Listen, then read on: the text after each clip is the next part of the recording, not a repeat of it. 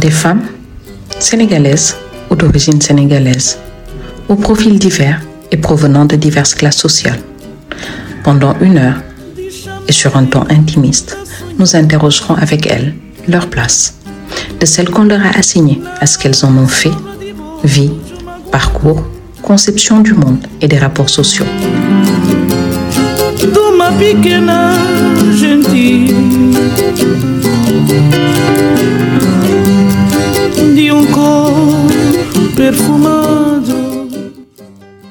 Je suis Zoubida Fall et vous êtes dans le podcast Conversation féminine. Psychiatre à l'hôpital de Fan, ancienne chef de la division de la santé mentale au ministère de la Santé, professeur titulaire des universités en psychiatrie d'adultes à l'université Cheikh Anta Diop de Dakar où elle a aussi fait ses études, grande lectrice, amoureuse des mots, les personnages littéraires n'ont aucun secret pour elle. Elle a fait de leur étude un de ses atouts les plus remarquables dans la rédaction des notes de lecture. Sa fine connaissance du fonctionnement du cerveau humain et sa grande capacité d'écoute et d'observation ont fini par faire l'unanimité autour d'elle dans le club de lecture qu'elle partage avec d'autres passionnés. Le plus marquant chez elle, pour moi y compris, est sa très grande discrétion et son sens de la mesure. Dans sa thèse de médecine soutenue en 1998, on lit ces mots.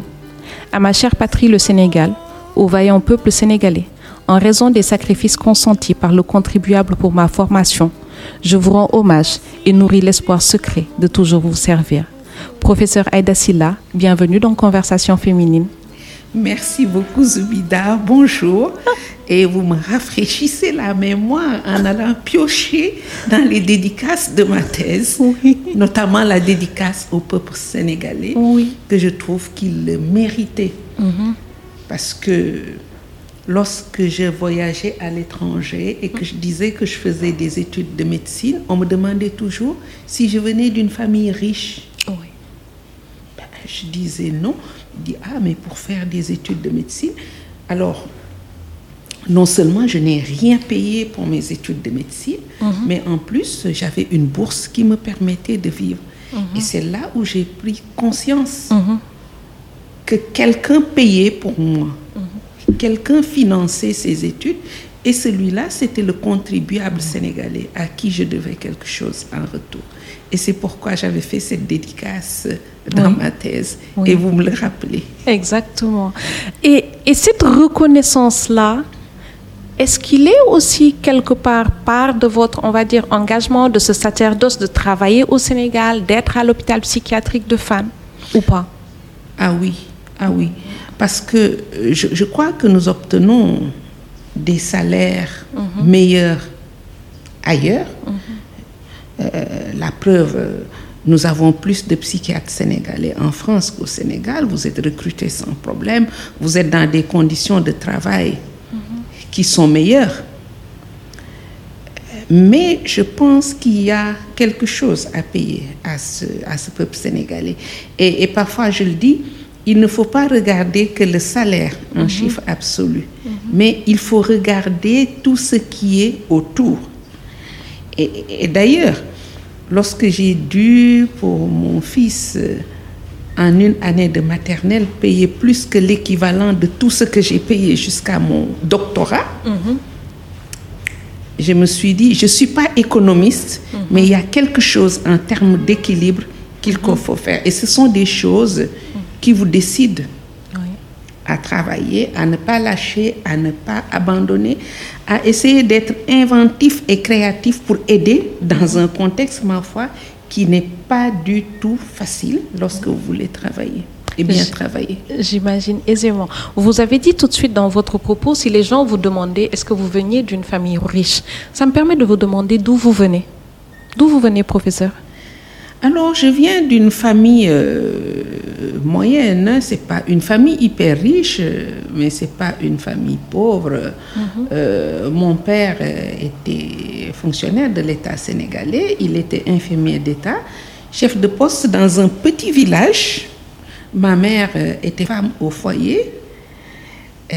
nous étions onze dans la famille mais avec une vie vraiment très, très agréable. J'ai eu une vie familiale très agréables, comme il y en avait hein, en ce moment, je, je suppose, où il y avait une certaine douceur de vivre, où je pense que nous prenions le temps de vivre. Euh, c'est- C'est c'est un village, ce qui me frappe encore, où on allait au marché le matin. Faire le marché, venir faire la cuisine. On sortait pas ce qu'on préparait du frigo, c'était pas connu à l'avance. C'est ce qu'on trouvait sur le marché qu'on préparait. Oui. Et l'après-midi, après la sieste, on retournait encore au marché Oui. pour faire le Pour dîner. faire le dîner. Et ça, je l'ai revu dans certains pays comme la Mauritanie et ça me marquait énormément. Mhm. Parce que maintenant, on ne va même plus au marché tous les jours. C'est Et vrai. C'était quelque chose d'agréable qui montrait que nous prenions le temps de vivre sans stress et de profiter de tous les moments. J'avais l'impression que la préparation du repas allait de 8 heures jusqu'à midi. Alors que maintenant, en 20, 40 minutes, on a tout terminé. On court derrière quoi Je, je ne sais pas. Mais, en tout cas, je regrette cette période, Uh-huh. cette douceur et ce rythme de vie que l'on connaissait. Est-ce qu'on pourrait toujours faire ça? En tout cas, moi, je ne le pourrais plus. Avec clair. toutes les charges que j'ai, Mhm. ma mère, comme je le dis, était femme au, au foyer, Mhm. mais entourée d'une multitude de personnes. Chacun faisait autre chose. Moi, je suis toute seule. Mhm. En plus, j'ai mon travail. Peut-être c'est pour ça que, Que ça je le regrette et que je le vois comme une période vraiment très, très, belle. Oui, euh, on a tendance, j'ai l'impression des fois qu'on a tendance à cristalliser des moments comme ça qui nous rappellent cette douceur de vivre, cette enfance-là, cette beauté du moment. Ouais. C'est plus de souvenirs parce que, enfin, moi, je sais que si je devais aller, enfin, je pourrais même pas aller me réveiller tous les jours pour pouvoir aller au marché, faire la cuisine, y retourner l'après-midi. C'est beau dans mon souvenir, effectivement, Oui. c'est beau, mais je ne sais pas s'il serait toujours tenable. C'est possible. Peut-être que, peut-être que c'est juste euh, le souvenir, oui, c'est vrai. C'est vrai que certaines de ces choses que l'on revit, on se rend compte que dans notre mémoire, ils sont hypertrophiés. Peut-être c'était notre rapport à l'espace, notre rapport au Oui. temps Oui. en tant qu'enfant qui les donc euh, modifie. Mais donc voilà d'où je viens, euh, de ce milieu où il faisait bon vivre, où on était bien entouré avec les parents. On avait l'impression qu'on ne manquait de rien. hein. On vivait bien, on mangeait ce qu'on voulait, on dormait ce qu'on voulait, on jouait comme on voulait. Et on ne subissait aucune pression. Bien qu'on était éduqués, hein, il y Oui. avait des limites qui étaient posées, mais vraiment, c'était un cadre assez permissif où on arrivait à bien s'épanouir. Et quand on s'épanouit dans un cadre comme ça, comment on se construit Comment on construit ses rêves Comment, comment, comment on fait pour quitter, on va dire? Parce que quand vous m'expliquez ce cadre rural dans lequel vous avez évolué, aujourd'hui vous êtes professeur titulaire, médecine, psychiatrie. Comment, comment cette transition se fait? Alors là, euh, parfois c'est vrai que, que j'y réfléchis, mais je crois que ce sont des choses qui se sont faites en toute souplesse. Euh, j'ai pas souvenance de m'être assise pour me dire ouais je vais devenir professeur titulaire des universités. Non, Euh, c'est qu'à euh, chaque période il y a ce qu'on vous dit de faire.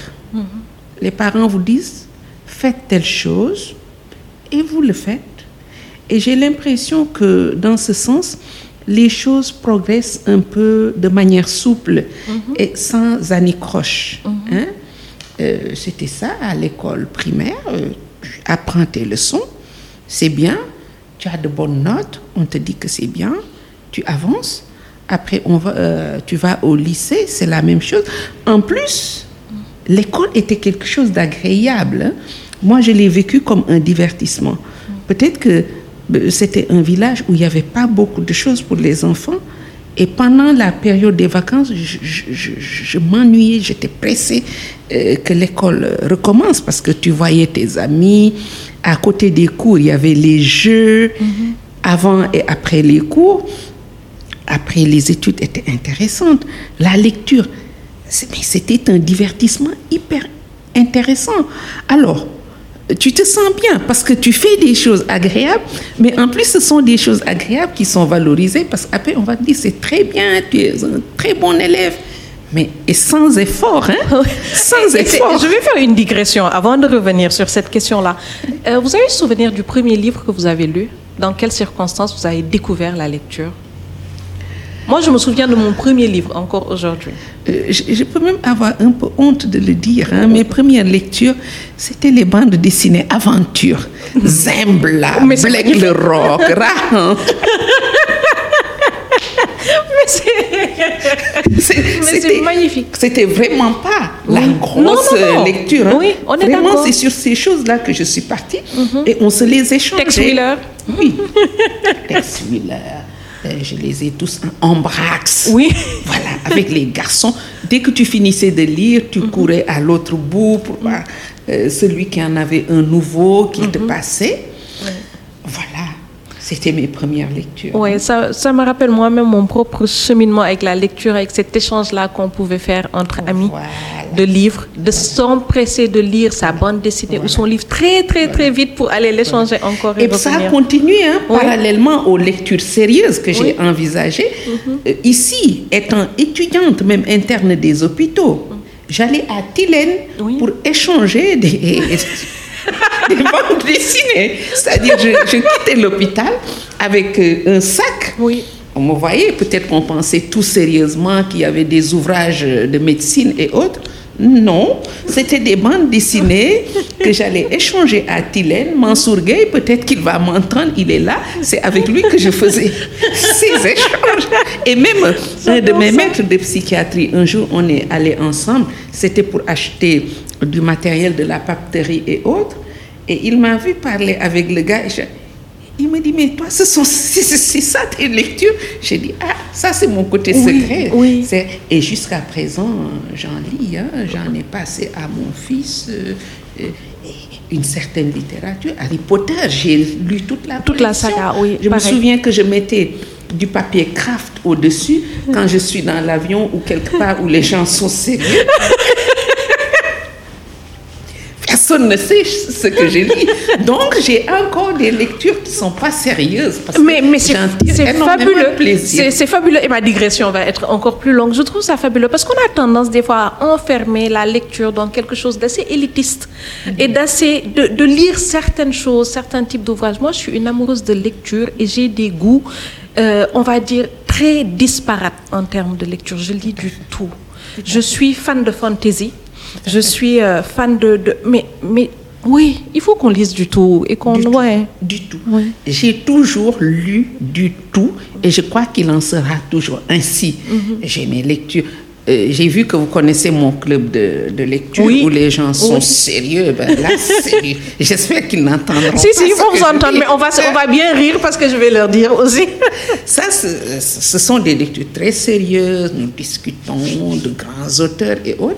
Mais à côté de ça, j'avoue que je continue mes lectures pas sérieuses et j'en tire un très un immense, Un immense plaisir. plaisir. Et ce sont aussi des lectures qui m'apprennent tout autant que ces lectures dites sérieuses.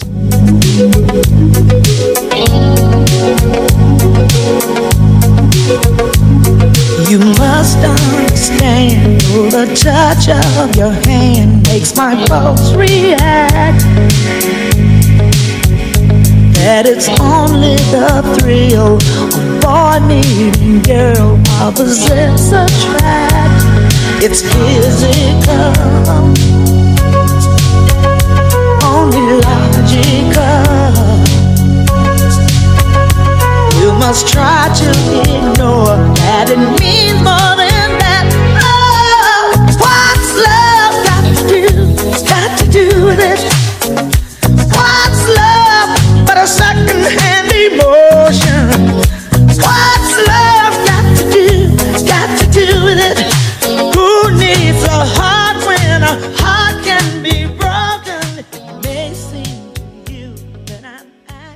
Je comprends parfaitement. Et là, on va, on ne ferme jamais la parenthèse de la lecture. De la lecture. On reviendra, on reviendra sur cette lecture-là.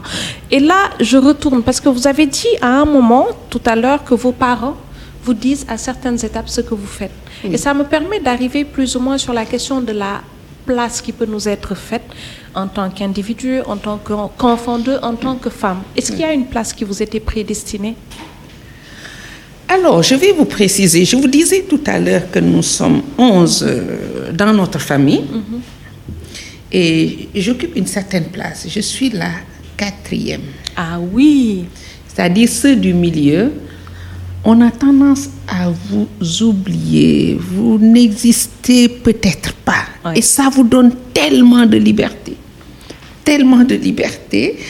Bon, les aînés ou bien les plus jeunes, les extrêmes, on se focalise sur eux, on fait attention.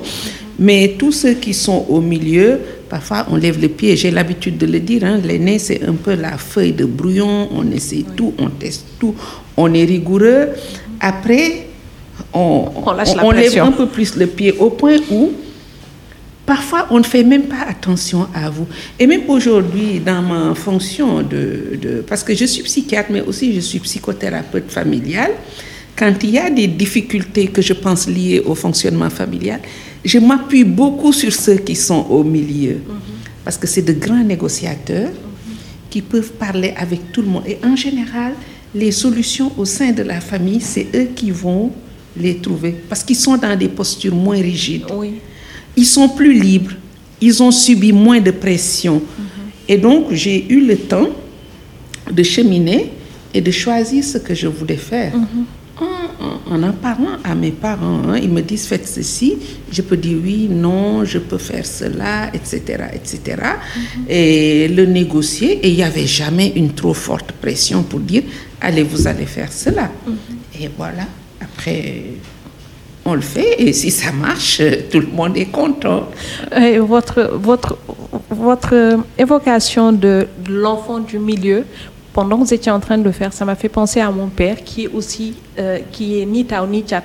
Et à chaque fois, la dernière fois, je le charriais là-dessus que du Tao du Tchad, mais il dit, moi, moi, Elimanu de, de leur famille. Oui. Il dit, parce que Boumaki, euh, alors, il dit ça, il a une phrase pour dire ça, que je vais essayer de restituer. Il dit, Boumaki di ma andak ñom, bu xalé yi di dem, ma jité len. Voilà. Et, et- et j'ai trouvé ça très beau dans ce que dans ce que vous étiez euh, dans ce que vous étiez en train de dire parce que je le charrie souvent sur le fait que du tao du comment on appelle quelqu'un qui n'est ni tao ni chat Digue. Digue. et, et, c'est- et c'est- et cette, cette liberté là vous a-t-elle donné accès à des choses que vous auriez peut-être pas pu faire si vous étiez aîné ou si vous étiez dans les extrêmes? Ah oui, ah oui, ah oui, ah oui. Ça, je, je, je, je l'ai senti. Hein. Je- bon, bon, bon, déjà, euh, les, les aînés, pour les sorties, c'est plus difficile. Pour aller dans certaines organisations associatives, c'est plus difficile. Moi, j'ai j'ai pu être militante dans des partis de gauche très tôt, euh, dans la vie euh, scolaire ou estudiantine. J'étais dans des structures organisationnelles qui m'ont forgé quelque part. Et ça, je pense que pour mes aînés, ça aurait été difficile. Mais maintenant, quand les parents sont rassurés par le fait que les aînés se tiennent droit, bon, ils sont moins tendus pour les plus jeunes et ça nous donne beaucoup plus de, de liberté. Vraiment, je c'est une position que je a n'échangerai pour rien. Parce que l'aîné que je suis a envie de pleurer. Et c'est pour ça que quelque part, je suis très tyrannique, on va dire, et je me permets d'être tyrannique envers eux. Bon, enfin, j'ai réglé ça. Mais je comprends tellement le poids, en tant qu'aîné, je suis l'aîné, qu'on peut avoir sur les épaules. Ce poids de ne pas échouer, ce, ce poids de filer droit, de montrer l'exemple. Parce que taw bu échecgee ñi si topp et cetera il y a tout ça qu'on nous dit qu'on nous rabâche qui font que je crois qu'à certains moments de nos vies on est très psychorigide et il va on doit déconstruire cela pour pouvoir nous-mêmes je pense nous nous construire de manière J'ai euh, de beaucoup manière de correcte. respect pour les aînés. Oui. Au point où je dis même parfois à mes, à mes petites sœurs et autres, Mhm. il faudrait que nous versions une indemnité aux aînés, c'est dur tout le temps. C'est parce très que euh, c'est parce qu'ils ont été là que nous, nous avons pu nous permettre certaines choses. Ouais. C'est euh, c'est c'est vraiment pas facile. Hein. C'est vraiment pas facile de devoir de vivre ça, de le porter, de le parce que des fois on le subit. Hein. On le subit, on le subit beaucoup plus, beaucoup plus qu'autre chose. Euh, je veux revenir, je veux revenir sur ces années ou ces années de liberté. Est-ce qu'il y a quelque chose à ce moment-là de votre vie qui vous a dirigé? Vous avez fait des études particulières quand même hein, pour un pays comme le, comme le nôtre, où la santé mentale à mon sens, et peut-être que j'ai un, un, un biais par rapport à ça, n'est pas ce à quoi on pense en premier. Parce qu'en règle générale, on considère les maladies de l'esprit comme encore une fois, j'ai peut-être des biais, les maladies de l'esprit comme étant des, des choses surnaturelles qui nous sont arrivées, mais pas comme étant une cause première de consultation. Quand on grandit dans un environnement sénégalais où la maladie mentale n'est pas ce que nous... Comment on en arrive à, à- à- à s'intéresser à la maladie mentale, à étudier la maladie... la- la- pourquoi je dis la maladie mentale? À étudier tout ce qui concerne l'esprit humain et de pouvoir en faire son métier. Comment on fait ça? Alors voilà, j'ai- donc fait des études de, de médecine à la, à la base. Et donc, euh, les études médicales, c'est beaucoup de pratique. Hmm? Dès la deuxième année, vous baignez déjà dans le milieu hospitalier. Et donc, vous êtes au sein des interactions soignants et soignés. Vous observez vos maîtres, vous observez tous ceux qui sont autour de vous interagir avec des patients. Et je crois qu'au cœur de ces interactions, je me suis rendu compte qu'il y avait une dimension importante à côté des soins apportés au, au corps. Euh, je me souviens, euh, lors de mes, de mes stages, hein, euh, ça c'est une anecdote, d'un patient qui était là et qui avait fait une gangrène au niveau du pied. On est venu, on nous a expliqué c'était quoi la gangrène, les odeurs, la douleur, etc. Et donc l'indication c'était d'amputer le pied. Et donc, euh, quand le médecin est arrivé, il a, dit au patient, oui, euh, il va falloir qu'on vous coupe le pied. Il a expliqué comme il pouvait, il est parti. Alors, on était au stage le matin et l'après-midi, on allait au cours. Cet après-midi, je n'ai pas été au cours. Je suis restée à côté du patient à qui on venait de dire qu'on allait lui couper le pied. Tout le monde était parti. Parce que moi, j'ai vu qu'il était prostré. C'est-à-dire, il était là assis, il ne parlait pas, il n'a rien dit, il regardait d'un côté. Moi, j'étais assise, je ne savais pas trop quoi faire, mais j'étais en train de lui parler, de lui expliquer. Et j'étais là sans trop maîtriser ce que je disais. Je parlais de prothèses, de sauver la vie, etc., etc., etc. Et après, je, je suis partie. Et le lendemain, lorsque je suis arrivée, j'ai vu euh, qu'il était décédé. Euh, même avant, avant qu'on ne procède à, à l'amputation. Et quand je demandais aux gens qui étaient là, ils ont dit qu'il était juste resté là, prostré, il ne voulait pas parler. À un moment, il s'est couché et il ne s'est plus levé. Et donc là, je me disais que, ouais, il y avait une dimension qu'il fallait prendre en compte au-delà des soins à apporter au corps. Il fallait écouter autrement les personnes. Et, et- et la discipline qui me permettait d'aller vers ça, c'était la, la psychiatrie. Et tout au long, parce que c'est l'un des derniers modules que l'on fait en, en médecine. C'est seulement en sixième année que l'on fait la psychiatrie. Donc j'ai- fait tout le cursus, cursus avant d'être réellement en, en psychiatrie. Et à partir de là, j'ai vu que c'est ce qu'il me fallait. Il y avait bien sûr les maladies mentales, mais il y avait aussi tout l'apport qu'on pouvait amener dans le cadre de la liaison aux personnes qui souffraient même d'autres maladies, en termes de soutien, d'accompagnement, hein, pour qu'ils puissent mieux traverser certaines étapes difficiles de leur vie, dont la maladie. Voilà. Je, je, je comprends. Et ça, me touche d'autant plus parce que, en vrai, ça correspond à tout ce que, tout ce que je percevais. Parce que je, ne sais pas si c'est nombreux ou si c'est courant ou si on a l'habitude de, de- d'observer tellement l'autre, le ressenti de l'autre, surtout dans son parcours médical, de ressentir cette empathie-là et de se rendre compte qu'à un moment, il y a quelque chose qui manque et c'est à ça que je veux dédier ma vie et en faire un métier. Je, je trouve ça extraordinaire. Donc, je vous ai écouté sans pour autant anticiper du coup les... qu'est-ce que je voulais vous demander d'autre parce que j'étais complètement absorbée par votre propos. C'est vrai. Oui, c'est vrai. J'étais, euh, j'étais complètement absorbée par ce que vous étiez en train de dire. Euh, Aujourd'hui, vous êtes arrivé à un, à un certain âge. Vous avez réalisé un certain nombre de choses. Euh, et je vous demander, euh, ça fait quoi d'être femme dans tout ça? Comment on se construit en tant que femme dans notre société par rapport à vous C'est quoi être une femme Alors, être une femme, Tout simplement. Est-ce que vous êtes arrivé à un moment de votre vie où vous vous êtes rendu compte, ah oups, je suis une femme, ou ah ok, je sais parce que je suis une femme. oui, oui. Euh, Il y a des moments où être une femme facilite les choses. Ah oui Oui.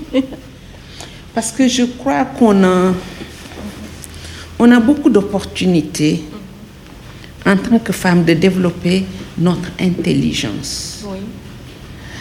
Euh, Vous savez, il y, a des, il, y a des, il y a des petites choses euh, qui se passent dans la vie et qui nous forgent. C'est un peu les responsabilités qu'on nous donne euh, très tôt de résoudre les, les problèmes dans la maison.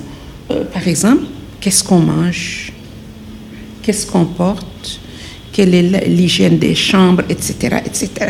Très tôt, les filles sont initiées à cela. Elles font attention à tout. Lorsque nous sommes arrivés à, à l'université, que parfois ce que servait le restaurant, c'était pas top. Il y a une amie qui me l'a fait remarquer. Elle me dit observe, parce que quand c'était pas bon, on transformait le repas, on assaisonnait, on le reprenait et c'était mangeable. Il me dit l'après-midi, quand on ira au cours, demande aux garçons ce qu'ils ont mangé ce midi. Il arrive, il dit mais qu'est-ce que vous avez mangé au resto? Il dit ah qu'est-ce qu'on a mangé? Est-ce que c'est, je sais pas, est-ce que c'est du mafé ou du Bon, je sais pas. hein. Il dit ils savent même pas ce qu'ils ont mangé. C'est-à-dire tout ce qu'on leur donne c'est bon.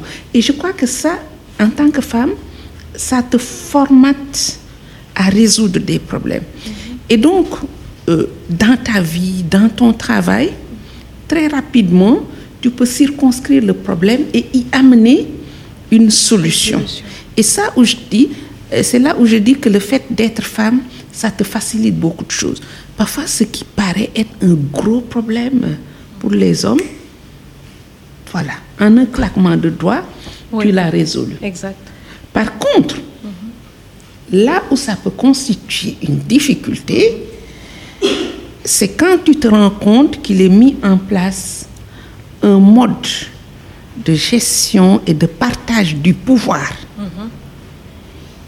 qui, est, qui est très masculin Oui. et qui fait appel à ce que les garçons ont appris dans les cours de récréation, à savoir se castagner, se battre, se donner des coups. Je pense que ça, ils l'apprennent, ils le maîtrisent. Oui. Et malheureusement, c'est ça qui amène vers des positions de pouvoir. Et donc, vous verrez que les femmes savent travailler, elles travaillent très bien, elles sont satisfaites de ce qu'elles font, mais elles n'accèdent pas à des positions de pouvoir parce qu'elles ne se castagnent pas. Elles ne vont pas se, se donner certains coups. Et c'est là où on se rend compte qu'être femme veut dire quelque chose. En bien comme en moins bien, en moins confortable. Oui. Et c'est là où on se dit, il faut encore qu'on utilise euh, notre tête pour faire la différence. Il faut encore qu'on essaie d'avoir une prise sur les choses. Et c'est pourquoi on dira qu'on en fait toujours trop, que de nous Apple, d'autres diront qu'on est hystérique, mais on a besoin de le faire, de s'organiser, de développer de la solidarité pour y arriver et changer les choses. Pas simplement pour avoir du pouvoir, mais pour que réellement les choses soient efficientes. Exactement. Euh, et, et ça, comme vous dites, à chaque fois qu'on le fait, on va nous traiter d'hystérique, on va nous traiter de trop émotive, on va nous traiter de X choses. Et du coup, j'ai comme l'impression que nous, allons, nous avons aussi essayé de nous conformer pour qu'on ne nous mette pas des étiquettes de type hystérique, émotive, qui ne sait pas se gérer, qui ne peut pas diriger des hommes. Et nous, ne sommes pas en train plus ou moins de disparaître de l'espace public où vous n'avez pas forcément cette impression-là. De, de beaucoup de choses. Oui. En tout cas, les femmes, dans l'acception vraiment, femmes au sens où nous, nous l'entendons, parce que même si elles y sont, dans cet espace, on voit qu'elles ont tendance, pour y survivre, à prendre ce qui caractérisait les hommes. Oui. En quelque sorte, à ne plus être des, des- des Femme, femmes. femme dans l'acception que nous Voilà. en avons. Thank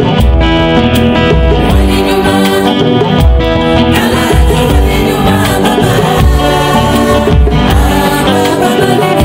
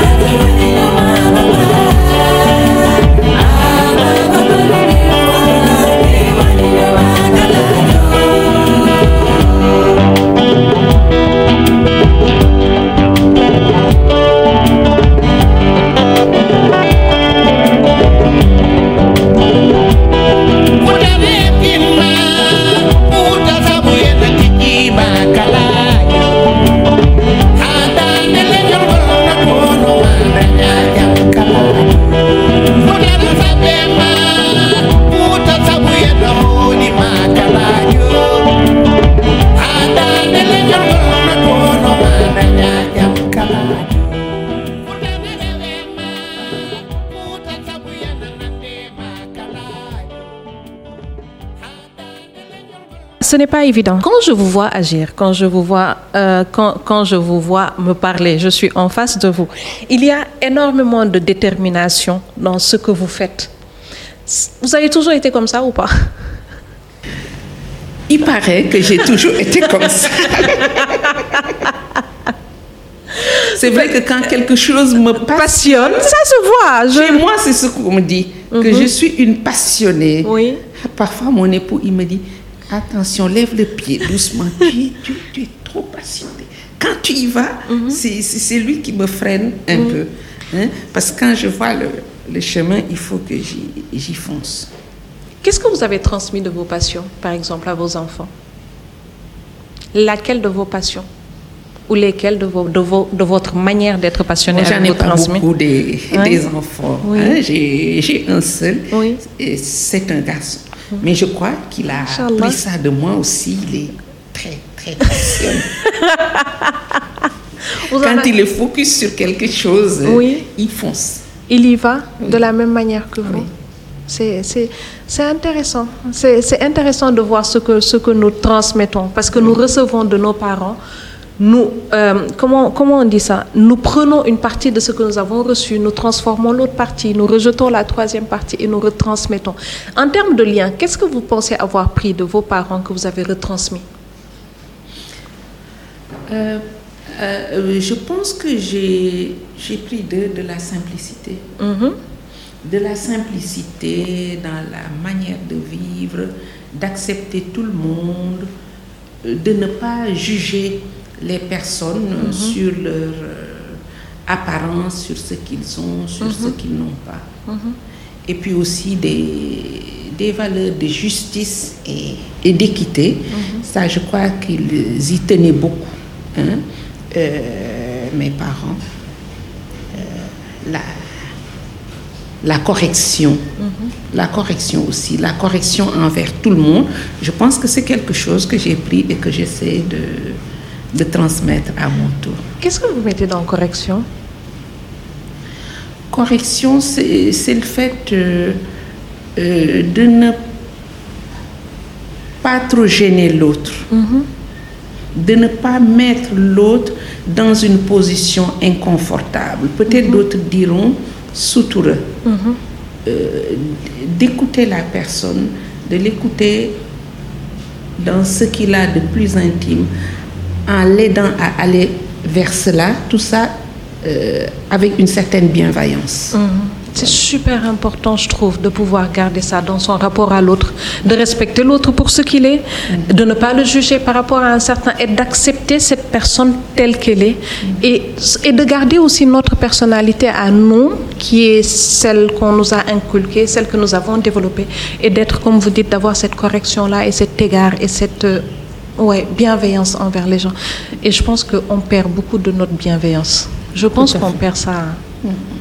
Donc, euh, Ouais, c'est ce retour-là, ce retour-là est intéressant. Et je vois de moins en moins de gens qui font preuve de cette bienveillance envers les autres. Merci pour ça. Merci. Merci pour ça, merci pour ça, professeur. Euh, ce que je voulais savoir à présent, c'est si vous considérez aujourd'hui que vous êtes à votre place. Parce que je pense qu'on se cherche ou qu'on cherche sa place de différentes manières dans notre vécu, dans notre existence. Et qu'il arrive des moments où peut-être on s'assoit et qu'on considère qu'aujourd'hui on est à notre place, ou on n'a pas trouvé notre place, ou nous sommes toujours en quête de cette place-là qui est la nôtre. Alors, si je suis à ma place, si je n'y suis pas, ben, ça supposerait qu'on me donne une place, ben, alors que je pense que je, par le jeu d'une évolution, de compromis, de négociation, je suis arrivée à une place. Donc, sûrement, c'est ma place. Celle que vous avez choisie En tout cas, je m'y sens bien. J'ai l'habitude de le dire tout le temps. Si c'était à refaire, je pense que j'aurais choisi de refaire exactement le même trajet. Je n'y changerais absolument, Absolument rien, rien, du tout. oui. J'aurais fait des études de médecine, je serais devenue psychiatre, j'aurais suivi la voie de l'enseignement universitaire. Parce que j'aime ce que je fais, j'aime ce que, ce que j'ai fait. hein. Parfois, mes, mes jeunes collègues, ils me l'ont dit même récemment, ah, prof, il y a certaines choses, vous devez les arrêter, vous devez arrêter de consulter quand même, vous devez arrêter ceci, cela. Je dis non, je, je- je n'arrête pas parce que je ne m'ennuie pas encore. Hein, Le matin, quand j'arrive, je suis pressée, je me dis, ah, qu'est-ce que je vais trouver quelle pro- euh, comme problématique, qu'est-ce que le patient va m'apporter, comment je vais... Je tire encore du plaisir de faire mon métier. Euh, je suis contente encore de faire de la psychiatrie, de voir des patients, de les traiter, de les suivre. Et même les patients comme moi qui s'autodiagnostiquent de choses, hein, c'est ça. même eux, même eux, tous les patients. Donc, euh, j'aime ce Oui. que je fais Oui.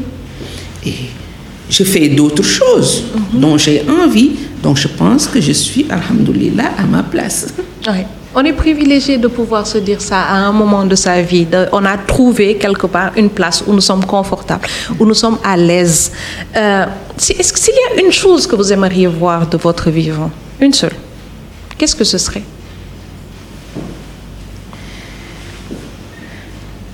Une chose. Ah, j'aimerais bien voir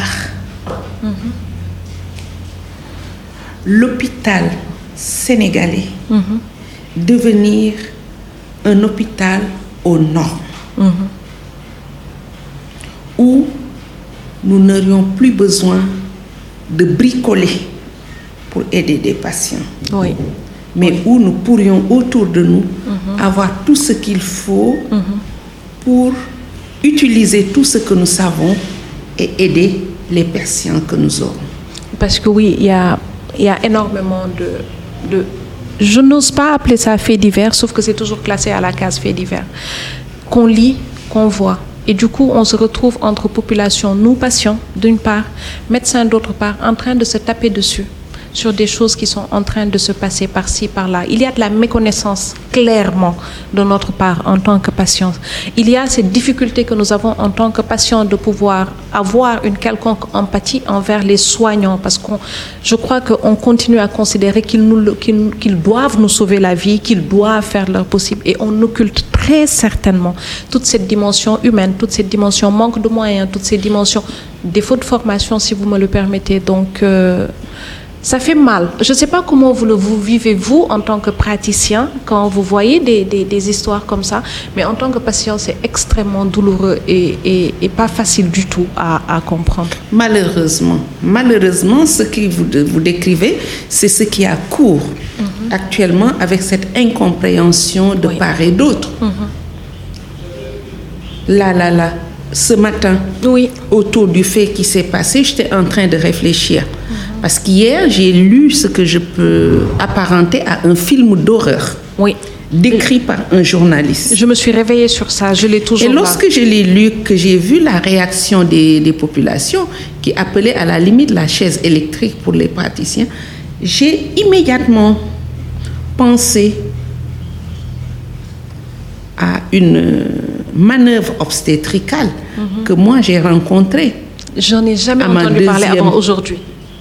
Et lorsque je l'ai vu, la première fois que je l'ai vu, on m'a expliqué ce que c'était. J'étais impressionnée. J'étais Vous impressionnée. l'expliquer? Alors, euh, quand ça a été décrit par quelqu'un qui n'a pas essayé d'en savoir plus, parce que moi, je pense qu'un journaliste formé à diffuser l'information, on te raconte quelque chose d'aussi barbare, essaie de discuter avec celui qui a posé le geste ou bien même avec d'autres personnes pour comprendre de quoi il relevait. Parce que quand même, de manière gratuite, on ne va pas le faire. Et en médecine, il y a beaucoup de gestes barbares.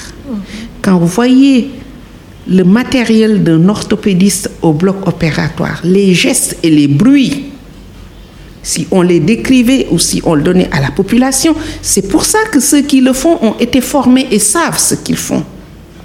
Mais aujourd'hui, ces choses qui restaient dans l'intimité du bloc opératoire ou de la salle d'accouchement, quand elles sont prises, parce qu'il y a toujours eu des journalistes dans ce pays, et je sais qu'il y a même eu des journalistes qui ont été dans des blocs opératoires, qui ont été dans des salles d'accouchement, qui ont vu des choses comme ça. Mais c'était des personnes formées, qui savaient traiter l'information, qui savaient ce qu'il fallait donner à la population.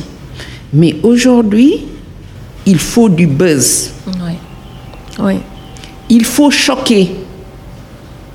Je me souviens que lorsqu'il y a eu le drame du bateau de Diola, nous avons passé toute une journée à négocier avec des journalistes qui voulaient publier des photos de cadavres abîmés. Des cadavres abîmés qu'ils ont pris et qu'ils voulaient montrer. Et on leur donnait les raisons pour lesquelles ils ne devaient pas le faire. Et certains se sont échappés, certains ont pu le faire dans certains journaux. Donc, c'est ce contexte-là que nous vivons aujourd'hui. Et, et- Et je pense qu'autant les personnels soignants et arrêtés, enfermés, je pense autant des journalistes aussi devraient être poursuivis pour diffusion de certaines informations. C'est mon avis. Je vous ai apporté des bonbons. Parce que les fleurs, c'est périssable. Puis les bonbons, c'est tellement bon, bien que les fleurs soient plus présentables. Surtout quand elles sont en bouton, mais je vous ai apporté des bonbons. J'espère qu'on pourra se promener, que Madame votre mère ne dira rien. On ira voir passer les trains à 8 heures. Moi, je vous ramènerai. Je, je comprends, je comprends.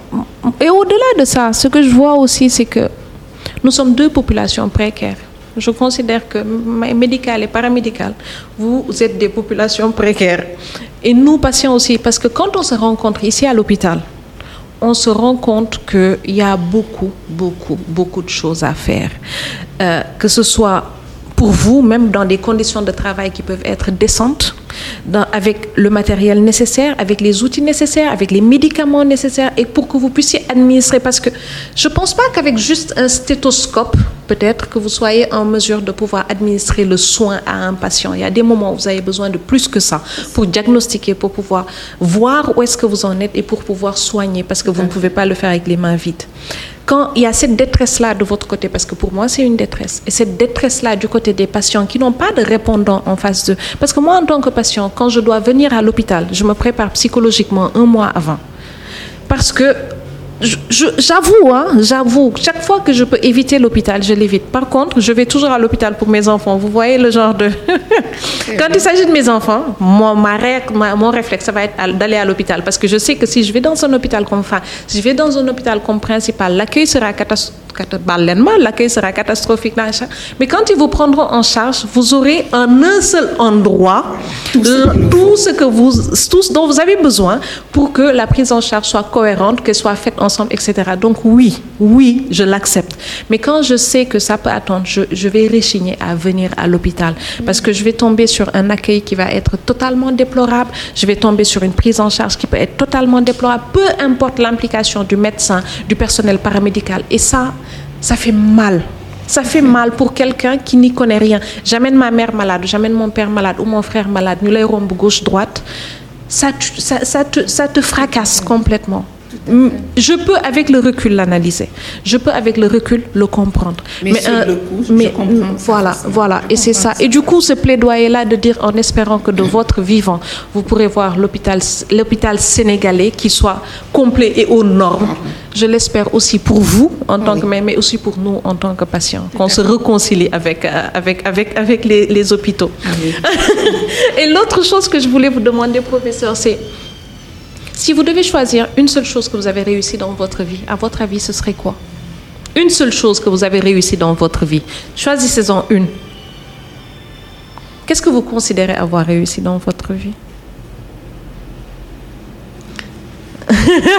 Une, c'est difficile, hein? Euh, ma vie familiale, Oui. Oui. oui. En tant qu'épouse, en tant que mère, les deux? Épouse, mère, Enfant? En tant qu'enfant de quelqu'un ou pas? Enfant, oui. Aussi? Médecin, je crois, oui. Et pour Et finir pense, alhamdoulilah. Merci, merci beaucoup, professeur, pour votre accueil. Et pour finir, je vais finir avec ma dernière question. Si vous aviez 20 ans en 2022, qu'auriez-vous aimé savoir? Il y a une variante. Qu'auriez-vous dit à la Aïda Silla, qui a 20 ans en 20 2022 Qu'auriez-vous pu dire à Aïda Silla, qui a 20 ans en 2022 Vas-y, fonce et vis, Oui.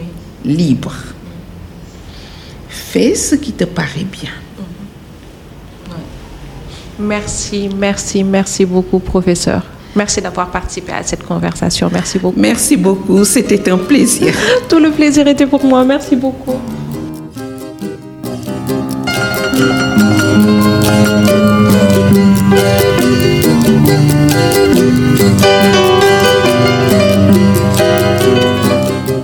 Vous écoutiez le podcast Conversation féminine. Suivez-nous sur Facebook, Twitter et Instagram. Si ce n'est pas encore fait, allez sur Apple Podcast, abonnez-vous et laissez-nous un avis.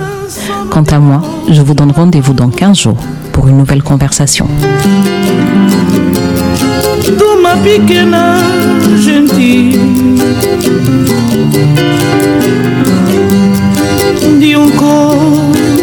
Perfumado